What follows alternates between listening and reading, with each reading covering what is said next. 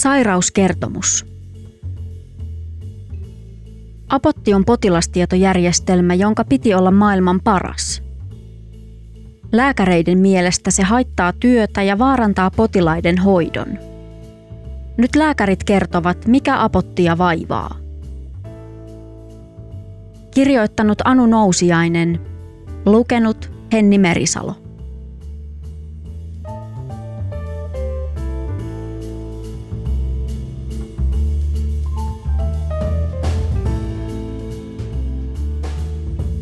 Kirjoitus ilmestyi lääkärien suljettuun Facebook-ryhmään 17. toukokuuta 2022.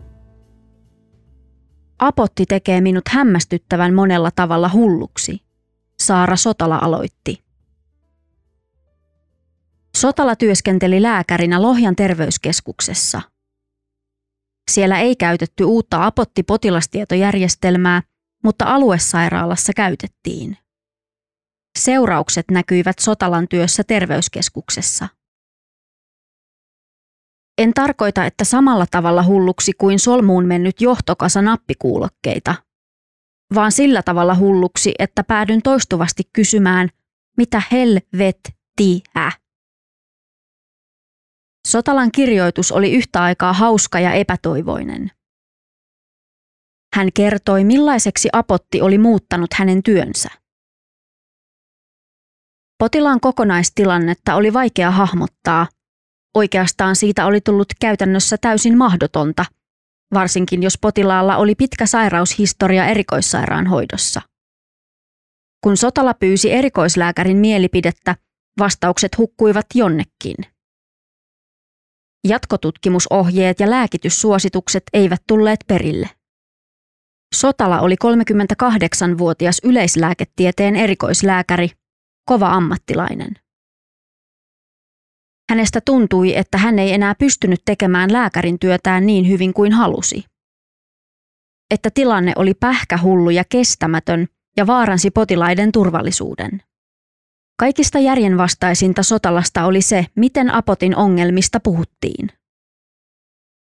Kun lääkärit kertoivat niistä julkisuudessa, sairaanhoitopiirin ja Apotti Oyn johto ohittivat kritiikin. Tuntui siltä kuin päällystö olisi työntänyt sormet korviinsa. Miksi kukaan ei puutu jämerästi asioihin, vaikka niin moni näkee, miten älytöntä, vaarallista, kallista ja vastuutonta tämä koko touhu on? Facebook-ryhmään kuului tuhansia lääkäreitä. Saara Sotalan kirjoitus alkoi kerätä tykkäyksiä ja sen alle alkoi ilmestyä vastauksia. Turhautuneita, lannistuneita, väsyneitä, vihaisia. Uusi potilastietojärjestelmä päätettiin hankkia keväällä 2012. Se oli valtava asia. Mukaan lähtisivät pääkaupunkiseudun kunnat ja Helsingin ja Uudenmaan sairaanhoitopiiri eli jättiläismäinen HUS. Lukuisat vanhat pienemmät tietojärjestelmät korvattaisiin yhdellä suurella. Siinä olisi kaikki tarvittava. Perusterveydenhuolto, erikoissairaanhoito, sosiaalitoimi, vauvat ja vanhukset, hampaat ja huostaanotot, kaikki samassa systeemissä – siitä tulisi Suomen historian suurin IT-järjestelmähanke. Ja maailman ensimmäinen sotetietojärjestelmä, jossa yhdistettäisiin sosiaali- ja terveystoimi. Se maksaisi hirveästi, useita satoja miljoonia euroja, mutta lopputulos olisi hyvä. Oli arvioitu, että helsinkiläisten terveyskeskuslääkärien työajasta jopa puolet kului tietokoneen ääressä. Husin johto lupasi, että uutta järjestelmää olisi helppo käyttää – se ei veisi niin paljon aikaa kuin vanhat. Ensimmäiset epäilevät uutiset ilmestyivät nopeasti. Selvitys siitä, mikä potilastietojärjestelmä sopisi parhaiten Suomeen, oli tilattu konsulttiyhtiö Akkenturelta. Se oli suositellut kahta suurta amerikkalaista yritystä. Molemmat olivat kiinnostuneita Suomesta ja valmiita muokkaamaan järjestelmäänsä Suomen tarpeisiin. Toinen yrityksistä oli Epic – se oli Yhdysvaltain suurin sairaalatietojärjestelmien toimittaja. Yhtiön 10 000 työntekijän pääkonttori Wisconsinissa muistutti fantasiakaupunkia. Joka toisen amerikkalaisen terveystiedot olivat Epikin järjestelmässä. Kävi ilmi, että Akkenturella oli kaksoisrooli. Se ja Epic olivat ryhtyneet yhteistyöhön. Epikin järjestelmän saattoi ostaa Suomeen vain Akkenturen kautta. Lakia ei tiettävästi rikottu, mutta eihän se hyvältä näyttänyt. Uusi potilasjärjestelmä kiinnosti vihreiden kuntavaaliehdokasta Otso Kivekästä. Hän oli opiskellut tietojen käsittelytiedettä Helsingin yliopistossa ja hänen vanhempansa olivat lääkäreitä. Hän alkoi seurata hanketta blogissaan. On siis Akkenturen ehdotuksesta käytännössä päätetty, että potilastietojärjestelmät koko Suomeen tulee toimittamaan Akkenture. Kivekäs kirjoitti blogiinsa kesäkuussa 2012. Nyt kymmenen vuotta myöhemmin Kivekäs on Helsingin kaupunginvaltuutettu ja valtuuston entinen puheenjohtaja.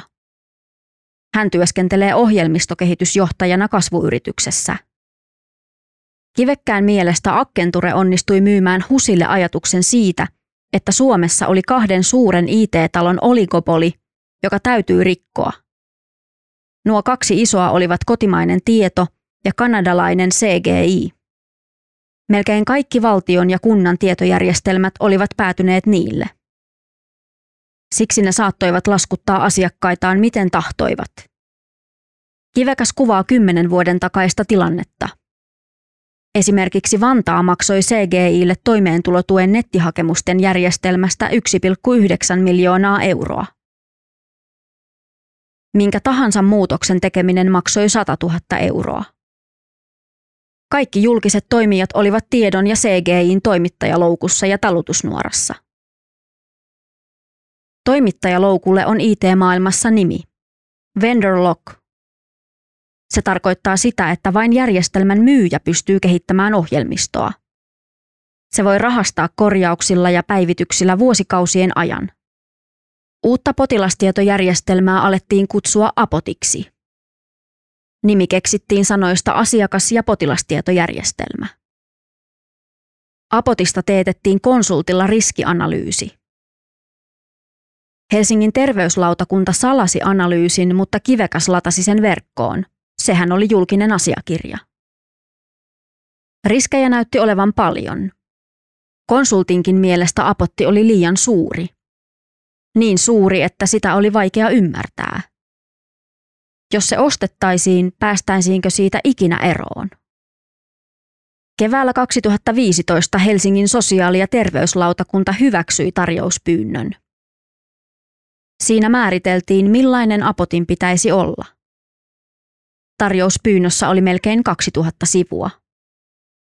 Toimintavaatimuksia oli yli 4000. Kivekäs olisi ehkä saanut lautakunnan jäsenet äänestämään vastaan – hän oli IT-jaoston puheenjohtaja, häntä olisi varmaan kuunneltu. Mutta hän tuli siihen tulokseen, että hanketta kannatti jatkaa, vaikka se oli liian suuri. Hankkeen päätöksenteko on bysanttilaisen monimutkaista, Kivekäs kirjoitti blogiinsa. Ostopäätös tehtiin. Tarjouskilpailun Epikille hävinnyt yritys valitti markkinaoikeuteen, mutta hävisi. Mikään hanke ei saa olla too big to fail, Kivekäs pohti blogissaan. Hänestä suuriakin julkisia hankkeita täytyi voida keskeyttää, jos ne eivät saavuttaneet tavoitteitaan. Vuoden 2018 lopussa apottia alettiin käyttää ensimmäisessä suomalaisessa sairaalassa, Vantaan Peijaksessa. Tuliko apotista liian suuri? Niin suuri, ettei hanketta myöhemmin uskallettu kaataa. Kyllä, Kivekäs sanoo nyt. Se oli just sitä. Että mitä sitten tehdään, jos tämä kaatuu? Hänestä kaikki potilastietojärjestelmät ovat uskomattoman surkeita käyttää. Se on koko alan ongelma. Ne on ihan kuraa käytännössä kaikki. Kivekäs katsoo apottia ohjelmistokehittäjän näkökulmasta. Hän myöntää, että terveydenhuolto on vaikea ala. Siinä on niin paljon yllättäviä tilanteita. Potilas valittaa mahakipua, kuten tuhat edellistä potilasta. Mutta hänellä voi silti olla jokin sairaus, jota lääkäri ei ole koskaan nähnyt. Saara Sotala alkoi käydä somekeskustelua lääkäreiden kanssa. Sellaisten, jotka käyttivät apottia joka päivä. Mutta siis miten voi olla tehty semmoinen järjestelmä, jossa lääkelistan voi helposti saada catch 22, jota ei saa pois ilman, että joku koskee pellin alle, eräs lääkäri ihmetteli. Mikä on Catch 22, joku tietokonepeli? Toinen kysyi. Ei ku klassikkokirja, en.wikipedia.org kautta wiki kautta catch-22. Tarkoittaa tilannetta, jossa jäädään just tolleen jumiin, että ei voi X ennen kuin Y, mutta ei voi Y ennen kuin X. Lääkärit kuvailivat toisilleen absurdeja tilanteita, joihin olivat joutuneet apotin kanssa. Monet olivat käyttäneet sitä jo kaksi-kolme vuotta. Silti ongelmia tuntui olevan jatkuvasti. Apotin laboratoriovälilehti esimerkiksi. Se oli niin sekava, että moni tunnusti katsovansa labratulokset yhä vanhasta ohjelmasta. Apotti tuntui heistä järjettömän epäloogiselta ja epäintuitiiviselta. Jokainen polku piti opetella ulkoa. Joku kirjoitti, klikkailua vaaditaan tuhottomasti. Kun Apotti tukiportaalissa julkaistiin lääkäreitä varten uusi ohjeistus reseptikeskusyhteyden katkaisusta, joku kopioi sen ryhmään. Jatkossa tällä lomakkeella tulee pyytää reseptikeskuksen ja Apotin kotilääkkeen välisen yhteyden poistamista potilaan kotilääkelistalta ilman reseptikeskuksen päivittämistä. Tämän jälkeen resepti poistuu Apotin sisäiseltä kotilääkelistalta ja palautuu yhteensovitusnäkymään. Katkaisun jälkeen reseptin voi yhteensovittaa uudelleen ja lisätä Apotin kotilääkelistalle käyttäjän toimesta. Käyttäjän tulee poistaa itse katkaistu määräys. Kirjoittaja ei ymmärtänyt ohjetta. Mulla on apottikoulutus ja ei kyllä lainkaan aukea tämä viesti. Mitä siinä tapahtuu tai ei tapahdu ja kenen pitää tehdä jotakin ja miksi? Älkää naurako siellä, mä en oikeasti tajua, pitääkö mun tehdä jotain ja jos, niin koska pitää. Sotalan Facebook-kirjoitukseen tuli lääkäreiltä 350 vastausta. Hän sai myös yksityisviestejä ja meilejä. Niitä lähettivät eri-ikäiset lääkärit terveyskeskuksista ja sairaaloista ja eri erikoistumisaloilta. Hän printtasi ne kaikki, 60 A4-arkkia. Heinäkuussa 2022 Sotola kanteli Apotista Valviraan sosiaali- ja terveysalan valvontavirastoon. Siinä vaiheessa Apottia käytti yhdeksässä kunnassa 47 000 työntekijää. Heistä kymmenesosa oli lääkäreitä. Apotin avulla hoidettiin joka kolmannen suomalaisen sosiaali- ja terveysasioita. Apotti vaarantaa potilasturvallisuutta, Sotala kirjoitti valitukseen. Hänestä apottia oli niin vaikea ja työläs käyttää, että potilaiden hoito kärsi. Sotala nosti esiin kaksi mielestään tärkeintä ongelmaa. Ensimmäinen oli apotin lääkellista. Sen ylläpito söi valtavasti lääkäreiden aikaa. Listaa oli vaikea hahmottaa. Se meni helposti sekaisin, kun potilas siirtyi päivystyksen, ajanvarauspoliklinikan, osaston ja kodin välillä – Aiemmin lopetettuja lääkkeitä ilmestyi takaisin ja käytössä olevia katosi. Annosteluun tuli mokia. Lääkemääräysvirheet lisääntyivät. Toinen asia liittyi siihen, miten Apotti järjesti potilastiedot. Apotissa lääkärin oli paljon vaikeampi hahmottaa potilaan tilannetta kuin aikaisemmin. Kun yksi lääkäri kirjasi havaintonsa, toiset lääkärit eivät löytäneet sitä. Tärkeää tietoa hukkui tietomassaan. Apotissa oli niin paljon ulkoa opeteltavia yksityiskohtia, että virheitä sattui koko ajan. Apotin juuri oikeanlainen käyttö oli aivan poikkeuksellisen vaikeaa.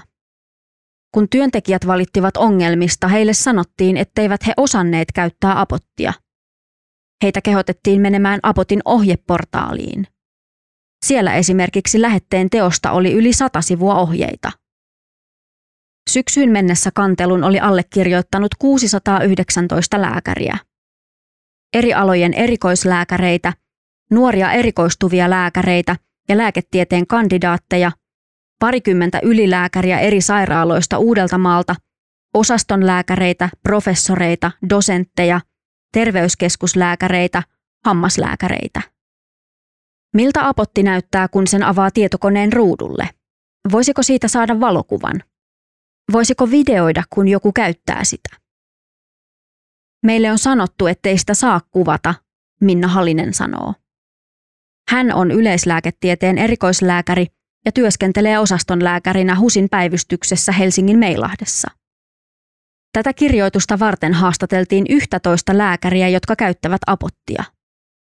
Kaikki heistä vahvistivat sen, että apottia on kielletty kuvaamasta. Ohje on tullut ylempää. Peijaksen sairaalan päiväkirurgiassa apotti otettiin käyttöön syksyllä 2019. Henkilökuntaa kiellettiin vastaamasta toimittajien kysymyksiin. Ne piti ohjata viestintään. Medialle ei mitään tietoa, ohjeessa luki. Meitä kiellettiin antamasta apotista kielteistä tietoa ulkopuoliselle, eräs HUSin osaston ylilääkäri sanoo. Lääkärit saivat ohjeet ydinviesteistä, jotka HUSin ylinjohto oli hyväksynyt. Apotti tulee näkymään sujuvampana hoitona, niissä sanottiin. Toinen erikoislääkäri vertaa Apotin ruutunäkymää amerikkalaiseen television uutiskanavaan. Alhaalla juoksee pörssikurssit ja ylhäällä sää ja pikkukuvassa nurkassa menee eilinen lähetys. Apotti on sellainen. Siinä on jumalattomasti kohtia. Näytössä on valikkootsikoita sata, ja kun niistä klikkaa yhden, tulee toinen sata lisää, Husin kirurgi sanoo. Ja valtaosa on sellaisia, joita en ikinä käytä, ja ne eivät ole missään loogisessa järjestyksessä, eivät aakkosjärjestyksessä, eivätkä missään muussakaan. Lääkärit eivät löydä apotista tarvitsemaansa tietoa.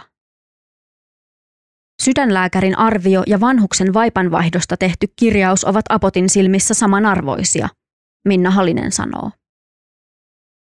Hän puhuu apotista haastattelussa omalla nimellään. Monet lääkärit eivät uskalla tai halua. Eivät sen jälkeen, kun he itse tai heidän kollegansa ovat saaneet esihenkilöiltä nuhteita. Halinen tekee väitöskirjaa potilasturvallisuudesta. Hän kertoo, että kun apotti tuli, monet lääkärit tekivät siitä tikettejä. Siis ilmoittivat ongelmista ja ehdottivat parannuksia. Monet tekivät myös haiproja, ilmoituksia vaaratilanteista. Mutta Haipro-järjestelmässä ei ole yksiselitteistä kohtaa, jossa voisi ilmoittaa, että vaara johtuu apotista. Halinen selittää, milloin apotti on vaarallisimmillaan. Kun potilaalla on pitkä sairaushistoria, runsaasti lääkkeitä ja paljon hoitokontakteja terveyskeskuksessa ja kotisairaanhoidossa. Kun tällainen potilas tulee päivystykseen, en saa selville, mikä on hänen lääkityksensä. En kerta kaikkiaan löydä sitä tietoa. Jokin aika sitten Halinen teki itsekin vaaratapahtuma-ilmoituksen. Yöpäivystäjä ei ollut ruuhkan takia ehtinyt selvittää potilaan lääkitystä apotista. Siihen olisi mennyt liian kauan aikaa, sillä muita potilaita odotti jonossa. Huonokuntoinen potilas joutui olemaan seuraavaan päivään saakka päivystyksessä. Ajateltiin, että aamulla vuoroon tuleva lääkäri selvittää lääkkeet, mutta sitä ennen potilaan kunto ehti heikentyä vaarallisesti. Kristiina Koivula työskentelee Hyvinkään sairaalassa päivystyksen osaston ylilääkärinä. Edelleen joka kerta, kun potilasta ollaan siirtämässä päivystyksestä toiseen, homma menee pieleen, hän kertoo sähköpostiviestissä.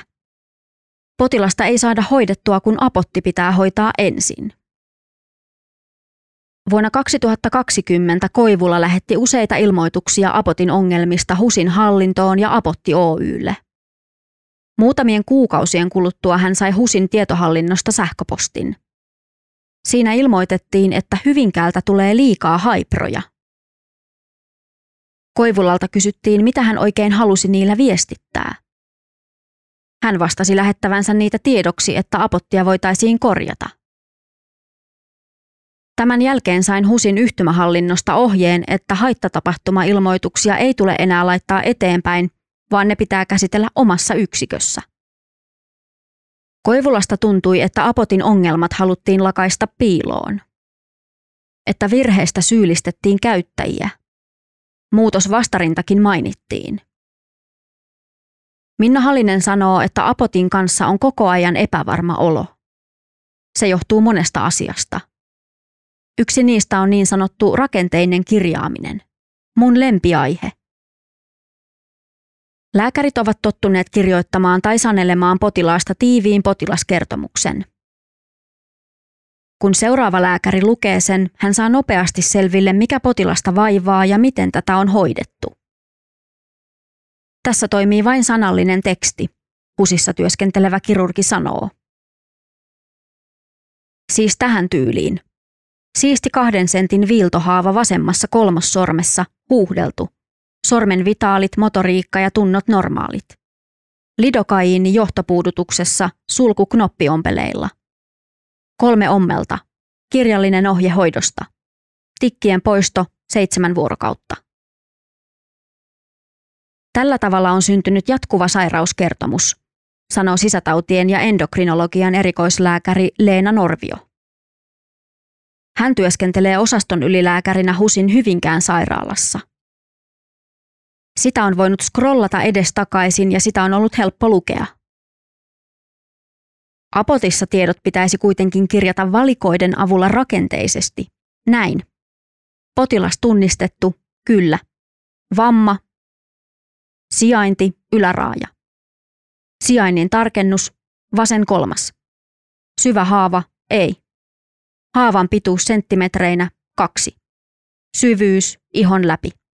Vieras esine, ei vieras esineitä. Jänteen vaurio, ei. Hermovaurio, ei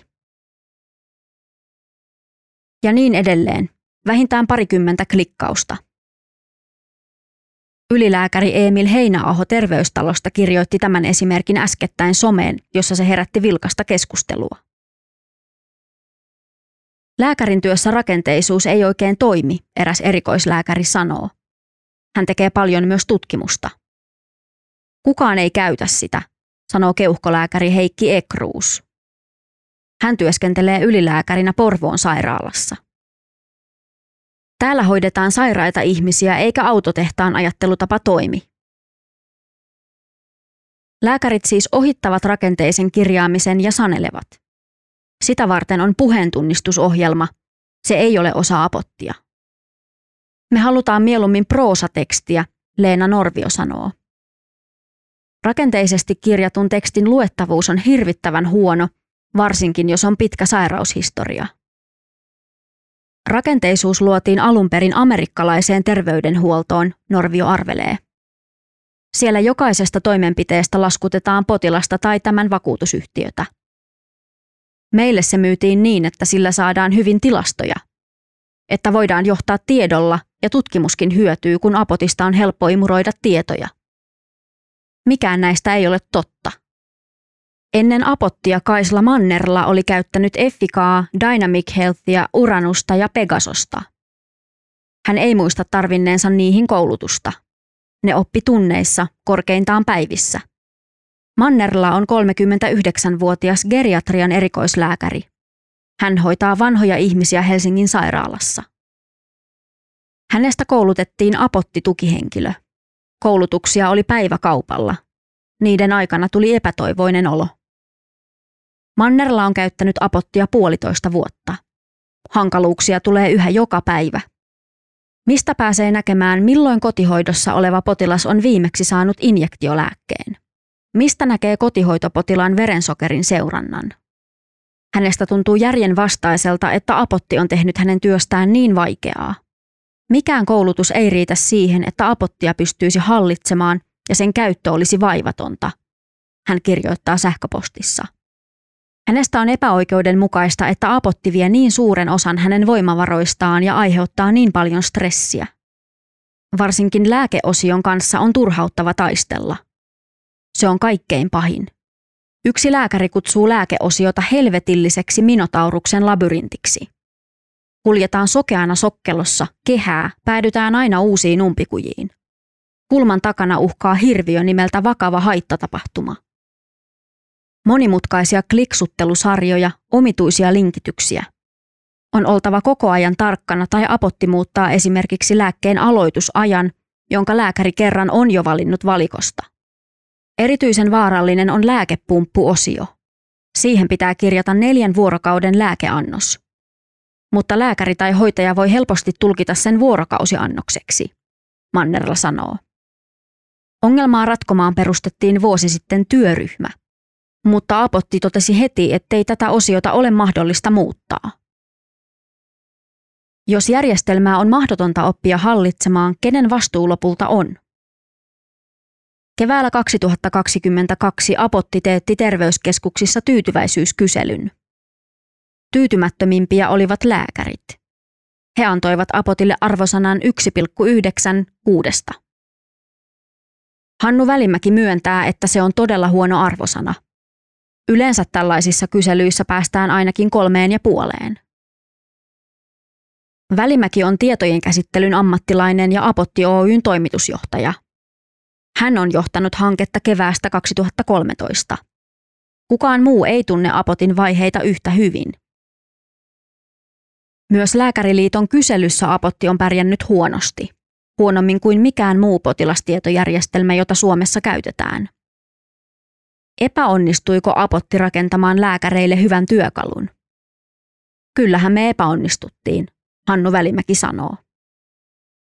Apotti on maksanut tähän mennessä vähintään 625 miljoonaa euroa. Yhdeksän kunnan ja HUSin omistamassa Apotti Oyssä Helsingissä työskentelee 500 ihmistä, mutta ainakin vielä rahavirta kulkee Suomesta Yhdysvaltoihin. Epikin kanssa on tehty kymmenen vuoden sopimus. Vuoden 2026 jälkeen sopimus jatkuu toistaiseksi. Välimäen mukaan irtisanomisaika on Apotti Oyn puolelta vuosi, Epikin puolelta kolme vuotta. Miksi Apottia on niin vaikea käyttää? Epikin järjestelmästä on muualtakin Euroopasta huonoja kokemuksia. Yhden brittiläisen sairaalan se ajoi kaaukseen niin, että johto lopulta erosi. Tanskassa lääkäriliitto vaati aluksi, että käyttöönotto Kööpenhaminassa keskeytetään. Tänä syksynä yli 40 norjalaista lääkäriä kirjoitti Norjan terveysviranomaiselle ja vaati Epikin tietojärjestelmähankkeen pysäyttämistä. Norjalaislääkärit kutsuvat sitä helvetin alustaksi. Se on pilkkanimi järjestelmän norjankielisestä nimestä Helse Platformen. Välimäki sanoo, että käytettävyys oli ykkösprioriteetti hankinnasta lähtien. Se kuulostaa hämmentävältä. Apotin hankinnassa mentiin potilasturvallisuus ja tietosuoja edellä. Tähän tulokseen tuli esimerkiksi filosofian tohtori Hannu Vilpponen, joka tutki julkisten tietojärjestelmien hankintaa väitöskirjassaan. Ja tietysti oli vahdittava myös hintaa, kuten julkisissa hankinnoissa aina. Toimitusjohtaja Välimäki puolustaa lääkärien inhoamaa rakenteista kirjaamista. Se on aina samanlaista, vaikka kirjaaja vaihtuu. Hän muistuttaa, että Apotista haluttiin toiminnanohjausjärjestelmä, joka määrämuotoistaa kaikki työt. Sinne on rakennettu työnkulut. Tällaista potilasta hoidetaan tällä tavalla. Jos esimerkiksi potilasta, jolla on makuuhaavariski, ei ole käyty kääntämässä, se hälyttää. Me nähdään Apotissa paljon mahdollisuuksia. Välimäki korostaa, että Apotin valmistelussa on ollut mukana paljon myös lääkäreitä. Aluksi hankkeen ohjaus- ja kehitysryhmissä tosin oli enemmän hallintohenkilöitä, kuten juristeja ja ekonomeja. Mutta toki hanketta edistämässä on ollut koko ajan myös HUSin johtavia lääkäreitä, sellaisia kuin Aki Lindeen ja Markku Mäkijärvi. Välimäen mukaan nyt on meneillään käytettävyyden kehitysohjelma Apotti 2.0. Entä miksi Apottia ei saa kuvata? Välimäen mukaan kielto johtuu tekijänoikeuksista. Apotti Oyn tulkinnan mukaan Epikin kanssa tehty sopimus kieltää näyttöruudun valokuvaamisen. Professori Antti Oulasvirta olisi halunnut nähdä, miten Apotti toimii. Kun se otettiin käyttöön, hän yritti päästä katsomaan sitä. Oulasvirta on käyttöliittymien professori Aalto-yliopiston sähkötekniikan korkeakoulussa. Hän tutkii käyttöliittymiä ja ihmisen kanssa vuorovaikuttavaa tekoälyä. Apottiin tutustuminen osoittautui vaikeaksi. Oulasvirta ihmettelee valokuvauskieltoa. Kun Apotista on tehty Aallossa tutkimusjulkaisuja, niissäkään ei ole yhtään kuvaa käyttöliittymästä. Oulas Virta ei muista koskaan kuuleensa vastaavasta, Kun jotain yritetään salailla, hälytyskellojen pitäisi soida, hän sanoo. Sitä ei näytetä siksi, ettei paljastuisi, miten huonon näköinen se on. Viimein Oulas Virta sai kurkistaa ruudulle. Hän on myös puhunut apotista lääkärien kanssa. Vaimokin on lääkäri. On apotissa hyviäkin asioita, hän sanoo. Ja hän ymmärtää kyllä, mistä monet ongelmat johtuvat. Terveydenhuollon tietojärjestelmät ovat uskomattoman monikerroksisia. Mitä suurempi järjestelmä on, sitä vaikeampaa siihen on rakentaa hyvä käyttöliittymä. On helppo tehdä käyttöliittymä, jossa on kymmenen toimintoa tai sata. Mutta on aivan järkyttävän vaativaa, jos pitää olla sata tuhatta toimintoa. Oulas Virta mainitsee taulukkolaskentaohjelma Excelin. Se on kertaluokkaa vähemmän monimutkainen kuin apotti, mutta sekin on vaikea. Ihmisten pitää käydä kursseja, että sen oppii. Oulasvirran mielestä Suomessa ei ole välitetty tietojärjestelmien käytettävyydestä. Meillä on paljon asiantuntijaorganisaatioita, joissa ei ole mitään osaamista käytettävyydestä. HUS on niistä yksi. Kun järjestelmät ovat olleet pieniä, työntekijät ovat oppineet ne, vaikka ne ovat olleet sekavia. Mutta nyt Suomessa pitäisi tehdä seuraava digiloikka. Sinne ei enää päästäkään vanhoin menetelmin. Lisäksi Applen iPhone- ja älypuhelinsovellukset ovat näyttäneet, miten helppoa tietotekniikka voi olla käyttää. Se nostaa odotuksia. Oulas Virta vertaa käyttöliittymää siihen, kun ihminen tulee uuteen vieraaseen kaupunkiin. Aluksi eksyy, on opeteltava reitit. Los Angelesissa on helppo navigoida, Pisa on paljon vaikeampi. Hyvin suunniteltu käyttöliittymä auttaa suunnistamisessa – tässä apotti on mielestäni epäonnistunut. Kun apottia rakennettiin, käyttäjiä ei hänen mielestään kuunneltu, ei oikeasti. Heitä kyllä osallistettiin, kuten tapana on. Vermossa pidettiin tilaisuus, johon oli kutsuttu satoja hoitajia ja lääkäreitä. Valkokankaalla näytettiin vaihtoehtoja. Osanottajat äänestivät punaisilla ja vihreillä lapuilla. Oltiin kuuntelevinaan, mutta tärkeät päätökset teki joku muu. Ja kun apotti otettiin käyttöön, sitä ei systemaattisesti testattu työpaikoilla. Sekin oli Oulasvirran mielestä iso virhe. Apottia on puolusteltu sanomalla, että se auttaa johtamaan tiedolla. Tiedolla johtaminen on uusi paradigma, Oulasvirta sanoo. Johto haluaa dataa, mutta kuka sen kerää? Kuka saa hyödyn, kuka tekee työn? Siitä rakenteisessa kirjaamisessakin on pohjimmiltaan kysymys. Mikä on lääkärin turva, ettei hänen työtään hutiloida tällaisella järjestelmällä? Viimein löytyy kaksi lääkäriä, jotka lupaavat näyttää apottia. Mutta sadoilla veromiljoonilla tehtyyn hankintaan pitää tutustua salaa. Lääkäri lukitsee oven. Hän istuutuu työpöytänsä ääreen, tarttuu hiireen ja kirjautuu tietokoneelleen. Apotti käynnistyy. Näyttöruudulle avautui sarakkeiden ja rivien valtameri. On välilehtiä ja osioita, freimejä ja valikoita, joiden takaa aukeaa uusia välilehtiä ja uusia valikoita ja uusia freimejä ja uusia osioita. Apotin käyttöliittymä näyttää rakentuvan lähinnä tekstistä. Lääkäri näyttää pikkuruisia valikkorivejä, joihin ei tahdo osua hiirellä. Hän klikkaa auki potilastietojen kirjauslistan. Se koostuu linkeistä. Niitä yksi kerrallaan hiirellä napsauttamalla saa näkyviin potilaasta tehdyt merkinnät.